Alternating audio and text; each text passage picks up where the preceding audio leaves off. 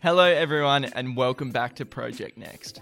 My name's Finn Blake, and I'm bringing to light success stories to empower the next generation. I'm extremely excited for episode 9. I'm going to be talking to the managing partner of McKinsey and Company in Australia and New Zealand, Angus Dawson. In this episode, Angus tells me all about what life is like at the helm of one of the world's top corporate firms. From business analyst to managing partner, Angus shares plenty of learning experiences from throughout his entire journey. Angus also gives a great deal of insight into interviewing with the firm, how to approach complex problem solving, and the trends that will shape the future of management consulting. If you're looking to explore a career in consulting or strategy, then this episode is the one for you. If you're a fan of this episode, don't forget to hit that five star button below and leave us a review. This episode is one of my favourites so far, so without further ado, let's get straight into it.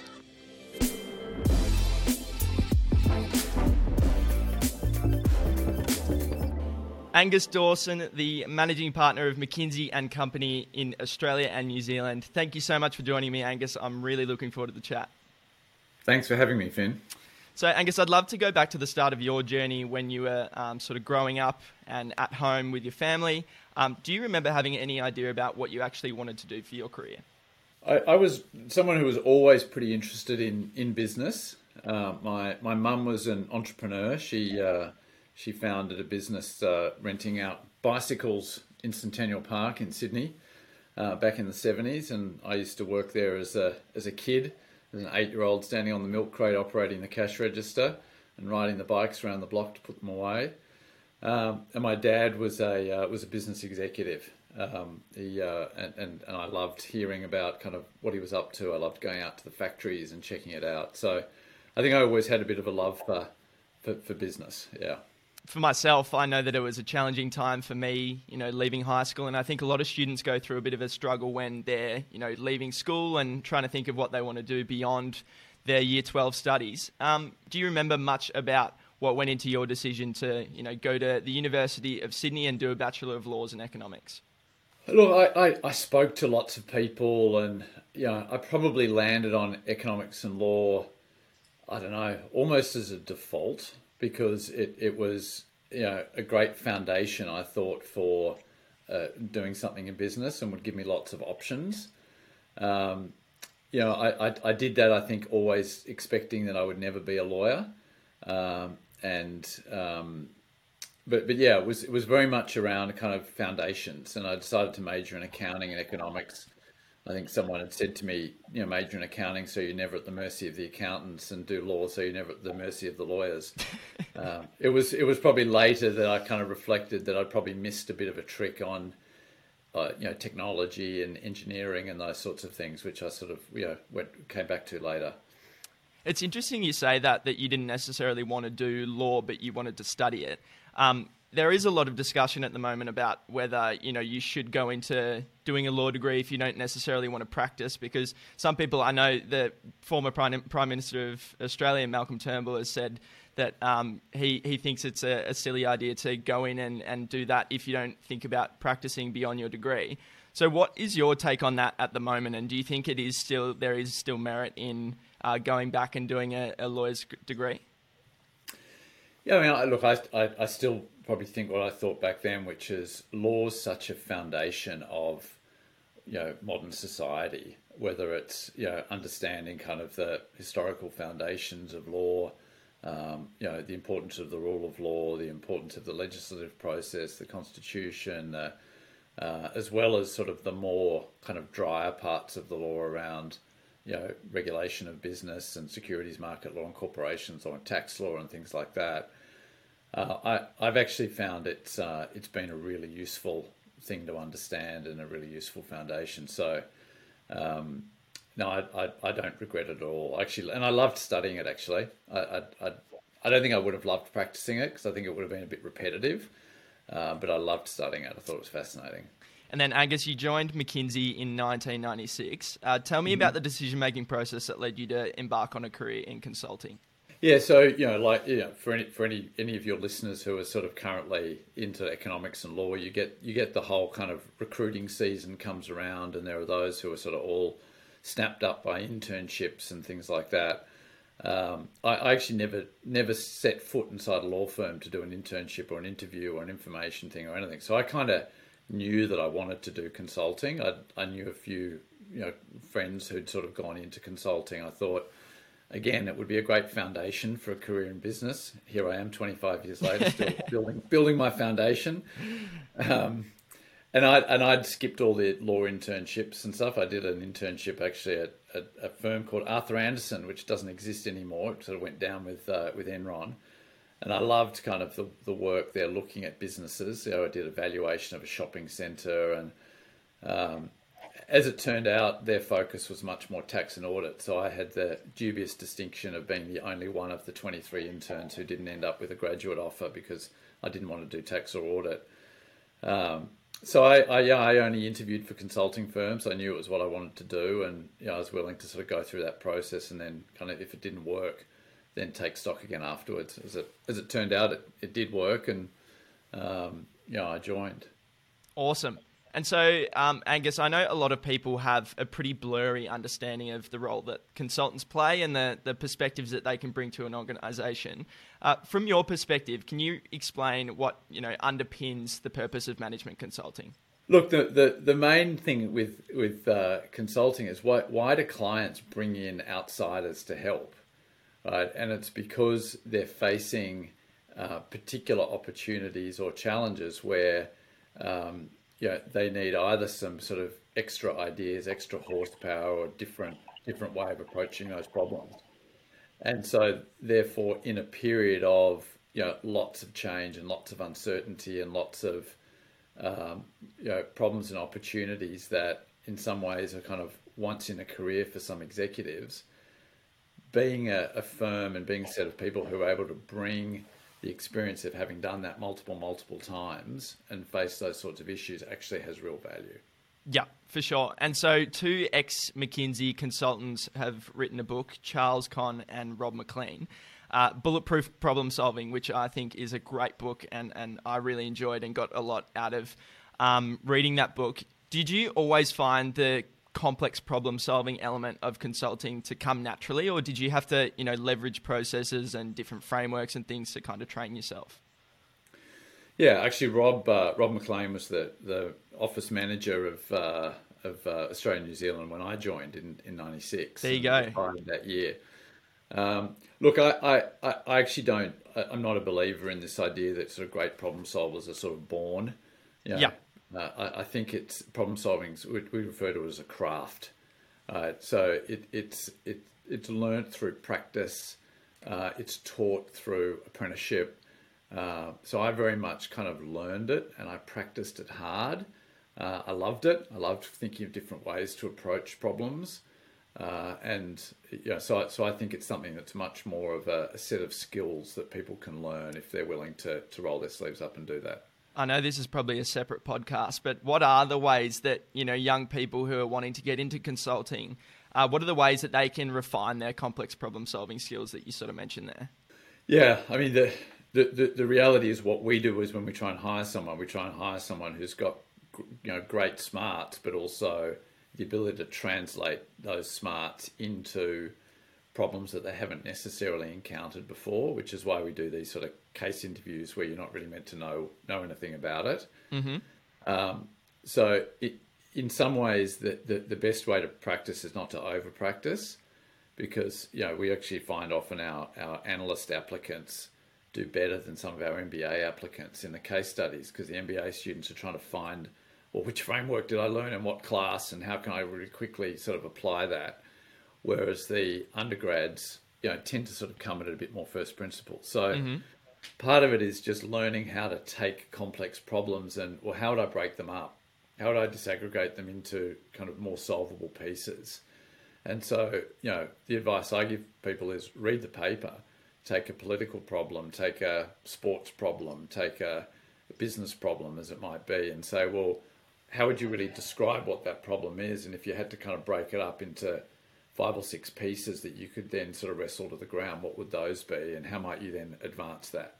Yeah, yeah, that's great insight.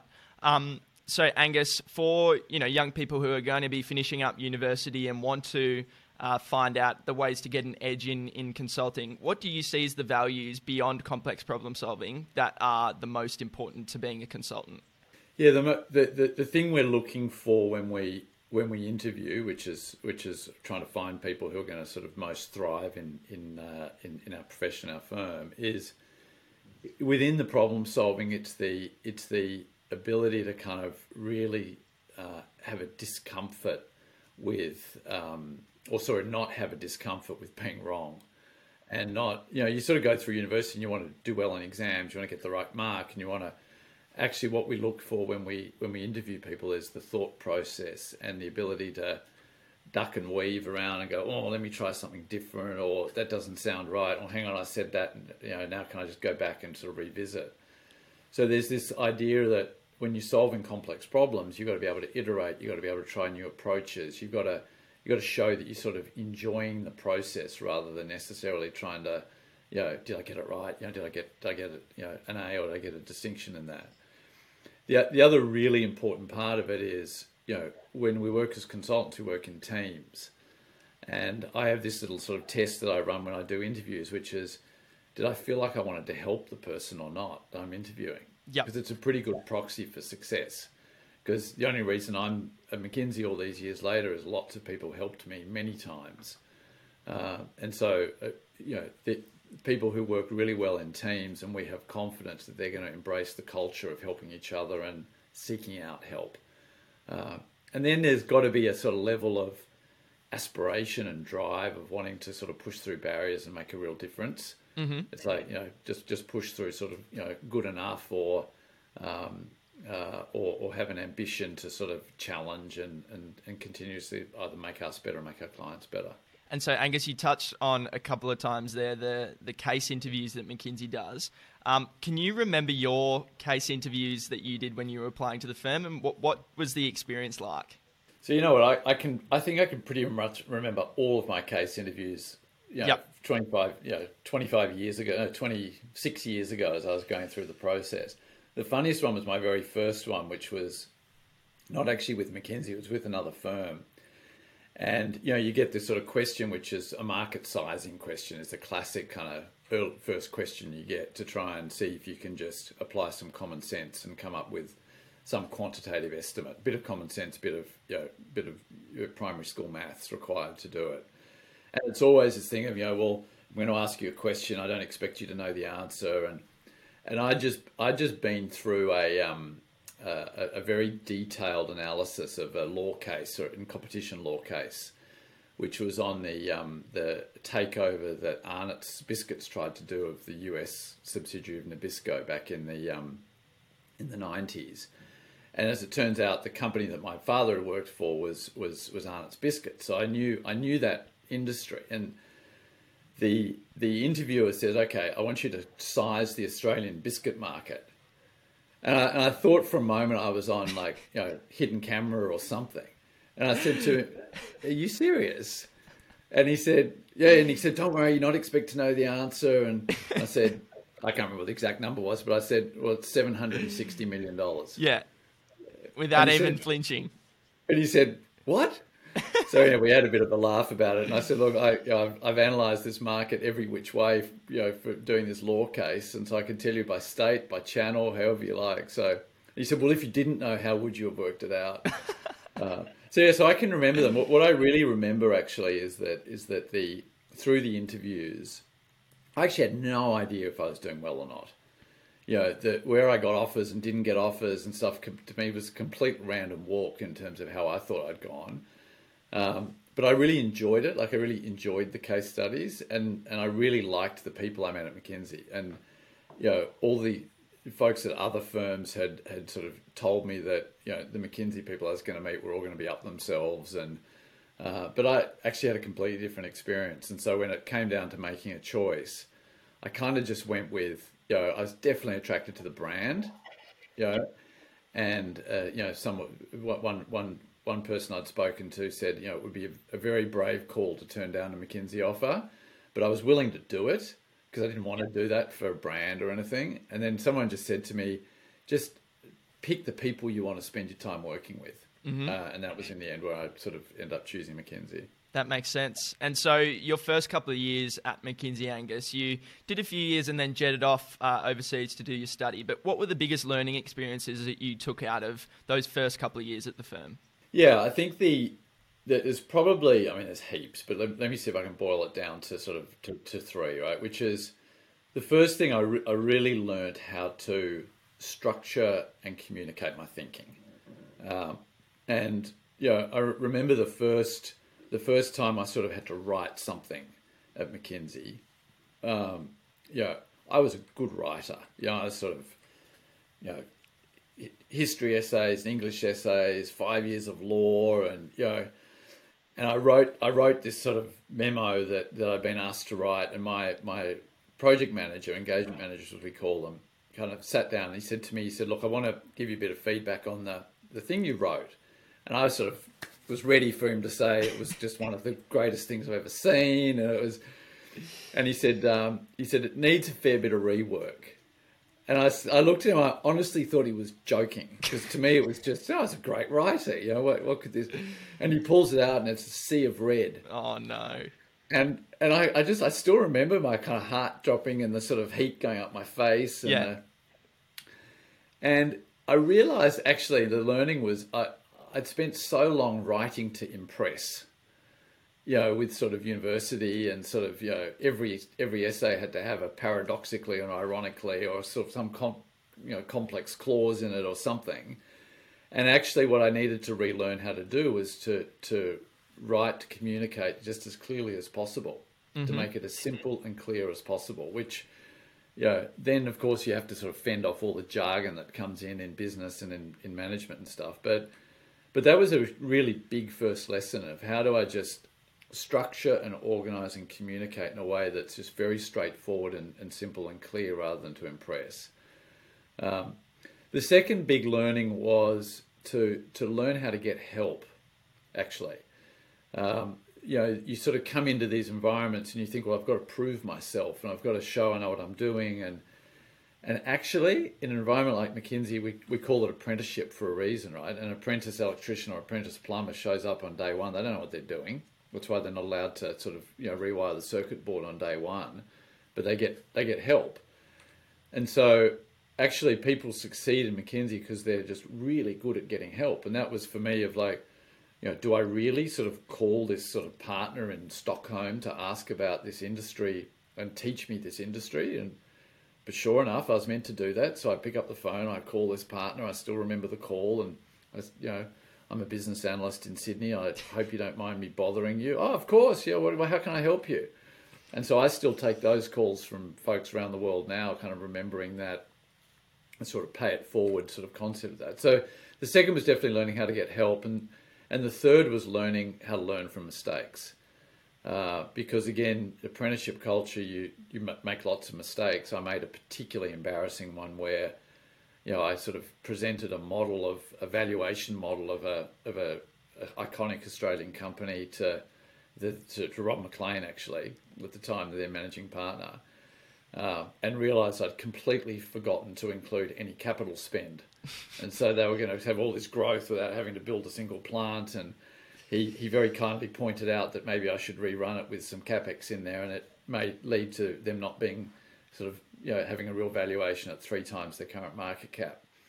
Uh, and it just I, I, learned how to make mistakes and actually to be okay with it. And uh, you know I don't think I don't think that was something that I was particularly good at. Um, and you know, a bit of that sort of learned humility uh, on the way through. And so, after you cut your teeth at the firm and had all these learning experiences, uh, you actually jetted off to Stanford University to do your Masters of Management, Science, and Engineering. Uh, can you tell me about this ex- experience, Angus, and the value that you got from studying abroad and, and doing a postgrad? Yeah, sure. So, look, this was a bit of an unusual thing thing to go do. You know, the sort of standard thing to, to go and do as a sort of you know, business analyst at McKinsey was to go off and do an MBA. Um, and I, I decided actually I didn't want to do an MBA because I wanted to, to actually go learn some stuff that was new and different. Um, and so I, I, found this degree at Stanford that was really designed for engineers to do a sort of final year, you know, one year masters. Um, I, and for me, it was I, I did over two years because I had no science or engineering fundamentals. I kind of you know, managed to get through on my sort of you know high school maths and a bit of bit of maths and sort of economics. But I hadn't done science since I was sort of 14 and 15 or whatever I was in year 10. So, but I did it because I could then sort of take the course book and choose a whole bunch of interesting subjects. And those the subjects I mostly chose were engineering and um, and uh, computer science uh, type subjects to to learn. Uh, so it was a great adventure. I just got married. You know, we we sort of had two years of sort of newlyweds in San Francisco together. It was the last year of the dot com boom uh, in 1999 and 2000, the first year of the bust. So fascinating time to be there. Early days of Google, um, where you know Google was the search engine that the Stanford computer science students used. Uh, and and the main thing I got out of it, frankly, was just a massive broadening of perspective. Uh, yeah. And I got that both because it was a different country, it was this amazing part of the world in Silicon Valley and, and, and the West Coast, but it was also by throwing myself into this field that was completely different. And I, the first sort of group work that I had to do for a, a, a strategy course on technology-based businesses, one of my sort of teammates said to me, he said, "Oh look, can you um, can you explain the table in the back of this case study?" I said, "Which table?" He said, "Oh, table one." Table one was a profit and loss statement. Perfect. And I said, yeah, I can explain table one to you, you know, accounting major and, you know, three years as a McKinsey business analyst. And the company we were looking at was Cisco, you know, and and I said to him, what's your background? He goes, well, I'm a double major in computer science, electrical engineering. I'm like, all right, I'll teach you how to read a profit and loss and a balance sheet and a cash flow, and you teach me how a router works. And we had this nice. great sort of exchange of ideas and stuff to a level of sort of real detail. So it was uh, no, it was a fantastic experience, and it, I know sometimes people think, well, do I want to go and do further study, or do I want to just keep on trucking and sort of zoom through my career? Yeah, I look back on those couple of years as just a, a, very, very special time. And when you came back to the firm, did you approach sort of problem solving in a different manner after you'd experienced that, you know, master's um, education? Yeah, I did actually. I, I, I, think I think there were sort of a couple of ways that, that I approached it differently. One one was you know, a sort of a, a, way of solving problems with a sort of law training is very much a kind of, you know, you break them down into sort of what are all the issues and you look for kind of what are the facts or the, you know, in legal sense, what are the sort of cases or legislation that might go with it. And that's very much the standard McKinsey problem solving approach, actually, that came across many years ago from a, a more legal approach. Economics was very much around the interrelationship of variables and computer science to me was a completely different way of thinking about things because it was always this abstraction away from a complex problem and being able to effectively design either an algorithm or design a program to be able to simulate it. And so much more around both de- decomposing it or, or, or, or structuring it, but then also really thinking about all the feedback loops. And so I became a much better sort of systems thinker from having done it. And I think having those sort of three different muscles of problem solving actually really helped. And the second thing for me was the just having gone deep into these sort of technical topics about which I knew really nothing. Uh, yeah, I remember sitting in in a, I took a freshman physics class at, at Stanford. It's the hardest thing I've ever done. And I was sitting there in like my mid twenties with these sort of seventeen year old sort of people who'd done kind of accelerated physics in high school, sitting there going, you know, this is so, you know, so straightforward, and literally my head was exploding. I'd sort of go home to my wife each day and say, I think I now know how planes stay in the air. It's kind of cool, you know. So, so I, I, I kind of I lost the sort of the the being intimidated by technical things. I think I, so, I think I saw you um, in another publication saying that you had tried to operate on a robot or something, and you were calling your wife every day, going, "I've got no idea how to work this thing." it was a, it was one of my first computer science uh, assignments, and uh, you had to make this little robot dance. I was learning to program in C, which is sort of a bit of an old old style programming language now, and you had to kind of create this um, recursive algorithm in order to make the robot dance and uh, and I was just struggling with it. And you know, she's saying, "You're going to get make it home for dinner," and I'm like, "I don't think so. I can't make my robot dance." to which she had great delight in saying, "You know, maybe you're just not quite as smart as you thought you were." I'm like, "Maybe, maybe." Uh, but yeah, it was. Look, it was. it was great from the sense of of yeah, you know, now I'm willing to kind of pick up the technical books and read them and you know, I did a lot of work in telecom when I came back, actually, and including um, you know helping the government on the whole kind of implementation of the NBN. And I was okay to sort of pick up the, the, the books on you know optical networking and understand kind of the difference in wavelengths and all the different technologies that were being considered and how that was going to work. And I, I, would have been too intimidated to have done that before having gone and sort of jumped in the deep end. So, Angus, you've been at McKinsey since the very start of your career, uh, 25 years, and I'm sure you've seen a lot of change both inside and outside of the firm. Uh, can you tell me some of the insights that you've got into the biggest shifts that you've observed internally and externally since joining the firm? Yeah, thanks, Finn. It's a, it's a really interesting question. The the um, I'll, I'll, start. I'll start in a slightly different place, which is what hasn't changed. Uh, and and to me, kind of, you know, when I sort of reflect back on you know, almost hundred years for McKinsey of our, of our history, what hasn't changed is this mission of making a real difference for our clients and being a, a place where we call it sort of exceptional people want to want to stay to thrive, right? Uh, and then our values, which is you know kind of do the right thing and put our clients' interests ahead of our own in order to um, to really sort of build build trust and enduring relationships over time. But what has changed is context.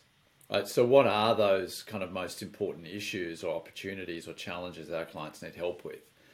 You know, you know 25 years ago, it was much more around dealing with globalization. Uh, now it's much more dealing with technology and disruption, right? And whether that's a strategic question where sort of the fundamentals of an industry are really being shaken free, uh, or whether or not it's um, you know thinking about their own sort of you know choices they need to make in terms of, of their own capabilities, whether it's rethinking the whole way the organization operates uh, to be much more like a sort of startups at scale, you know, agile at scale.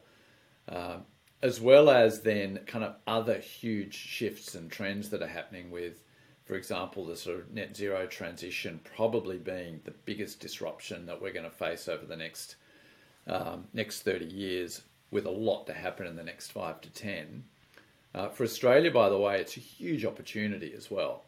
Uh, huge opportunity. And you, uh, it, you can see sort of some of the sort of announcements starting to come out around hydrogen and things like that. So that that context means that we are, I think, increasingly doing some of the more profound strategy work that in some ways uh, was, was sort of the classic McKinsey work kind of 20, 30 years ago. But also, we're doing a lot more work with clients as what we would call being the impact partner, not just the insight partner. Mm-hmm. Right, yeah. where actually the advice of what to do is is only useful to the extent you can actually help execute it. Uh, and so for McKinsey, we, we have a lot deeper, longer term relationships now with our clients to really sort of help them make some of these uh, some of these transitions. Now, Angus, some or most, I should say, consultants that I speak to can recall their favourite projects with ease. Uh, what are the favorite? What are your favourite types of work to be on, and what can you recall some of your favourite projects that you've worked on? Yeah, the, look, the thing the thing I've always loved most from a sort of intellectual standpoint in terms of, of consulting is just sort of getting under the hood of, of an industry or a company, understanding what really makes it tick. Uh, you know, we, we, we use in our in our strategy um, materials, we always sort of put up this picture of Roger Federer, and we say, well, why does Roger Federer make so much money? Let's just use a really sort of crass sort of version of it, and and people kind of start talking about why he does, and then we we we I think it's probably a pretty bad copyright violation, but we take Federer's head and we pop it on a badminton player, and we go, okay, now how much how how well does Federer do now? And everyone's like, oh, we probably won't do as well because badminton's not as popular, and and it's like these sorts of questions of well, why why does a particular company outperform another company, or why does an industry outperform another industry, and getting down to the real sort of you know details of it. And I you know I, f- I find pretty much any industry and any company just an intriguing puzzle to sort of try and solve. Angus, I think it's really easy to get sort of sucked into the long preserved narrative that you know McKinsey does the boring and corporate work. Uh, what would you say in response to that, and what kind of opportunities exist within the firm that you know most people wouldn't expect? Yeah, of course you can't you can't let me sort of let that question slide, really, can you? Because I, I actually don't think we do any boring work. One of the uh, well, it sounds one, like one it. Of the, one of the fantastic things we get to do is actually that our clients only bring us in on their most interesting challenges.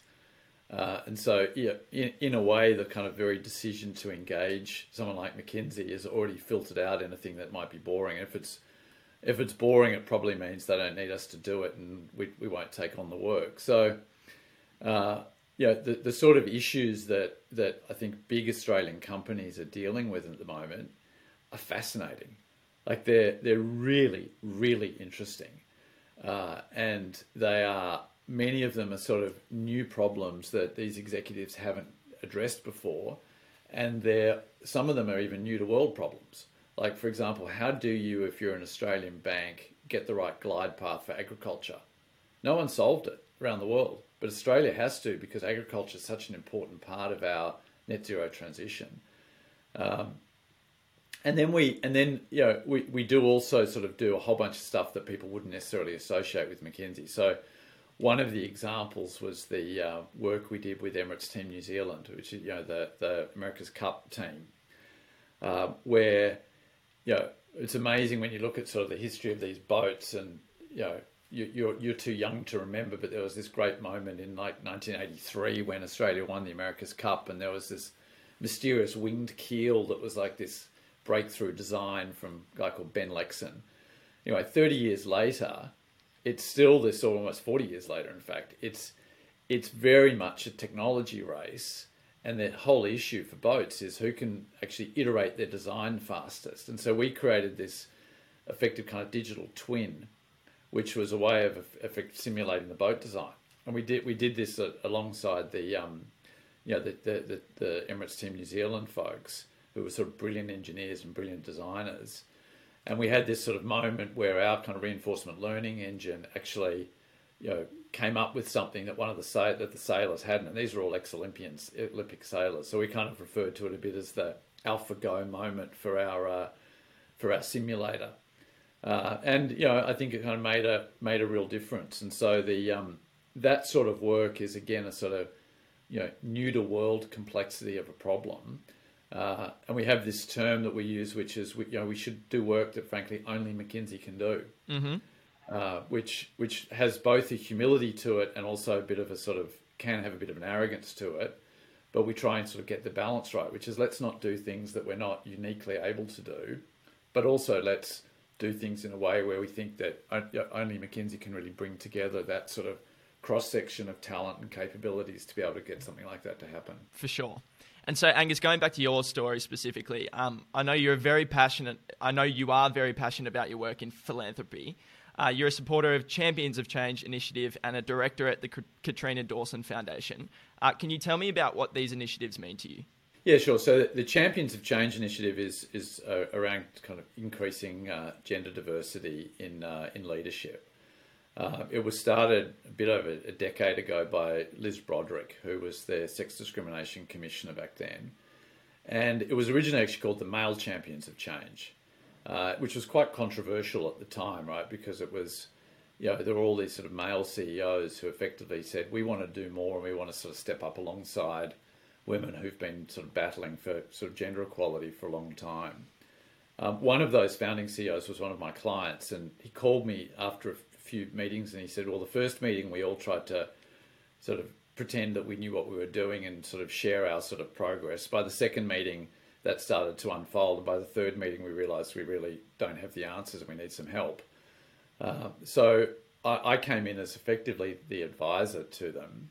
Uh, and frankly, you know, for McKinsey, we've always struggled with this issue of how do we keep fantastic women in McKinsey. So I went in also with the I could bring up problem solving, but I certainly was willing to to to admit right at the start that I needed the ideas as much as anyone in terms of what we wanted to do with McKinsey. So it's been a remarkable forum actually because what it did was it created a space where um, you know leaders could could be really open about the things that they were wrestling with to, to in order to drive change and there were some simple things like it started with uh, not uh, not agreeing to speak on any panels if it wasn't a gender diverse panel, which now seems so obvious, but a decade ago it was a sort of bit of a new new thing. And then there were more radical experiments around you know flex work and uh, uh, and sort of you know how to how to actually approach domestic violence as a workplace issue and so on. But look, there's a long way to go. The Champions of Change is now, I think it's up to over 200 sort of CEOs across sport, government, you know, industry. But we're still so far behind in terms of where we need to be on, on gender rep- representation. And then that's before we even get into sort of ethnic, um, LGBTQ diversity, Indigenous, etc., etc. But ultimately, we've got to get to a place in society and workplaces where, you know, wherever you come from and whatever your profile, you feel like you can be yourself and you can thrive. Yeah, that makes sense. And the Katrina Dawson Foundation. Yeah, so Katrina, Katrina was my sister. Um, uh, it's obviously much much more personal. Um, she was killed in the Martin Place siege in uh, December 2014, um, and you know after that had happened, and you know we were obviously all in kind of massive shock and grief. But one of my, my friends, and he was also a client, suggested that we, we start a foundation in her memory. And a bit of it was motivated by Martin Place at the time in Sydney was sort of blanketed with these flowers that had sort of come out um, to, to sort of remember Katrina, remember Tori um, Johnson, who was also killed in the siege. Um, and he sort of said, you know, you should it's going to feel weird at the moment, but you should start something. And he, he made a very, very generous initial donation.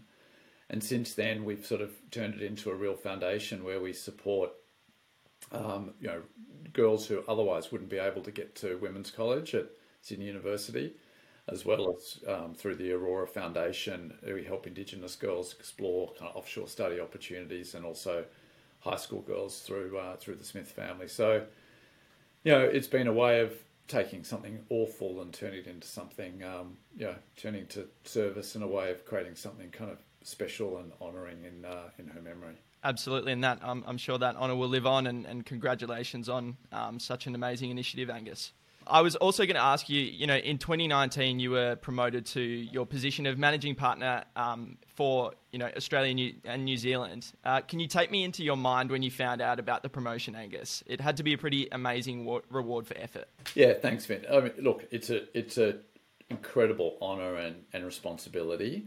Um, I was actually I was in Amsterdam when I found out. We, we were at a global meeting, and the global managing partner was there as well, and he asked me could I come to uh, have a chat to him, and I knew he was either going to tell me that he wanted me to do the role or he didn't.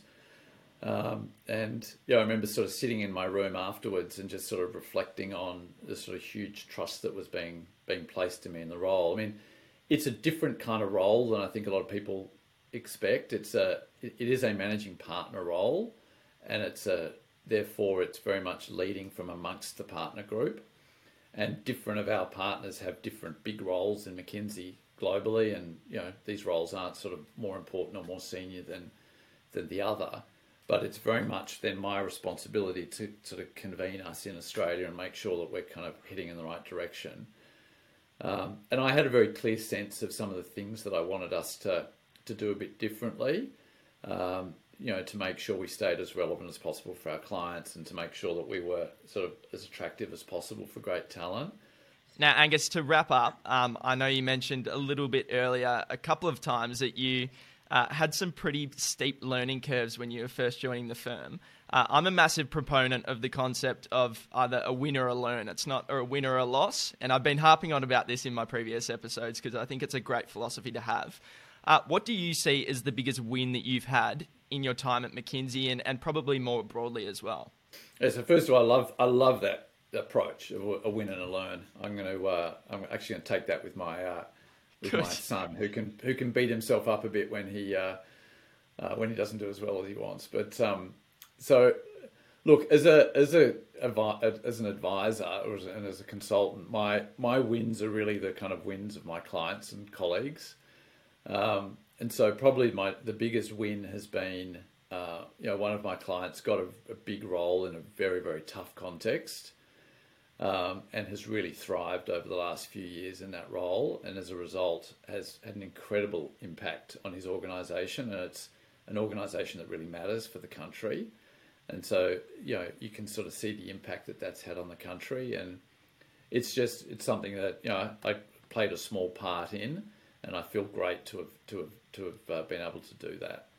Um, on the on the learn, look, there are lots early on. Uh, you know, I'll probably share one that's more recent actually. That was, um, you know, in sort of the early days of the of the pandemic, so sort of mid March last year, where you know I'd been in the role for about a year, uh, and you know I sort of again I had clear ideas of what I wanted us to do and some of the shifts I wanted us to make, but the pandemic was not anything any of us had experienced. And, you know, I remember we were sitting in this partner meeting and it was literally, you know, I think it was like March 13th or something. It was literally the, the day that everything went into lockdown. And this meeting was in New Zealand. Literally that night that we flew out, but the borders closed that night.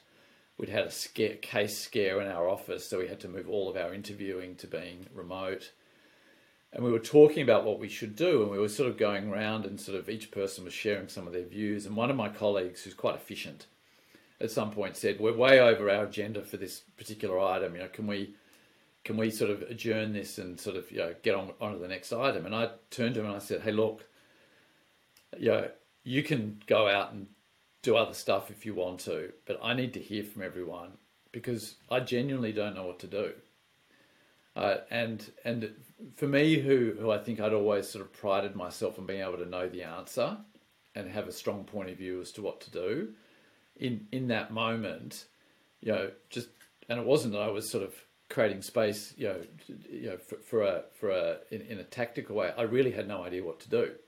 We didn't know if all consulting work would stop. We didn't know if people would get sick. We didn't know whether or not we'd be able to keep people employed. We just didn't have any idea what was going to happen. Um, and the big learning for me was in, in that moment of me just being really open that I had no idea what we were going to do. First of all, I got brilliant advice from everyone. We actually worked out a plan. And then over the next six months, the whole way I led sort of evolved, which was much more about um, working through others and creating space, which I'd already started to do, but I think it was just the the real sort of boot that I needed in order to really sort of embrace that way of doing things. And so, um, you know, even at aged whatever I was at the time, 46 or whatever, and a year into being managing partner, I was probably on my steepest learning curve ever, which is part of what I love about what I do. Absolutely, never know what's going to be around the corner. I suppose that's exactly. the that's the essence yeah. of consulting, isn't it? It is, and it's also, you know, I think the idea that you know, it, you sort of keep keep learning steeper and steeper as you get older, and and the, you know in many ways many of the experiences that I had, whether or not they were at university or whether they were in my early days as a consultant, is it's sort of learning learning how to learn, and often that starts off learning how to learn more technical things or ideas or whatever, and then as you get a bit older, it's sort of learning how to how to learn about yourself and your own sort of leadership and your own sort of strengths and weaknesses and how to kind of manage through those, us being all sort of very imperfect, imperfect beings trying to make a difference. For sure. Angus Dawson, thank you so much for taking the time this morning. I know how busy you are, so I'll let you get back to it. But um, I really appreciate your time, really appreciate the insight, and, and you being so candid about your journey so far. Thanks very much, Finn, and uh, it's been a great pleasure to talk to you.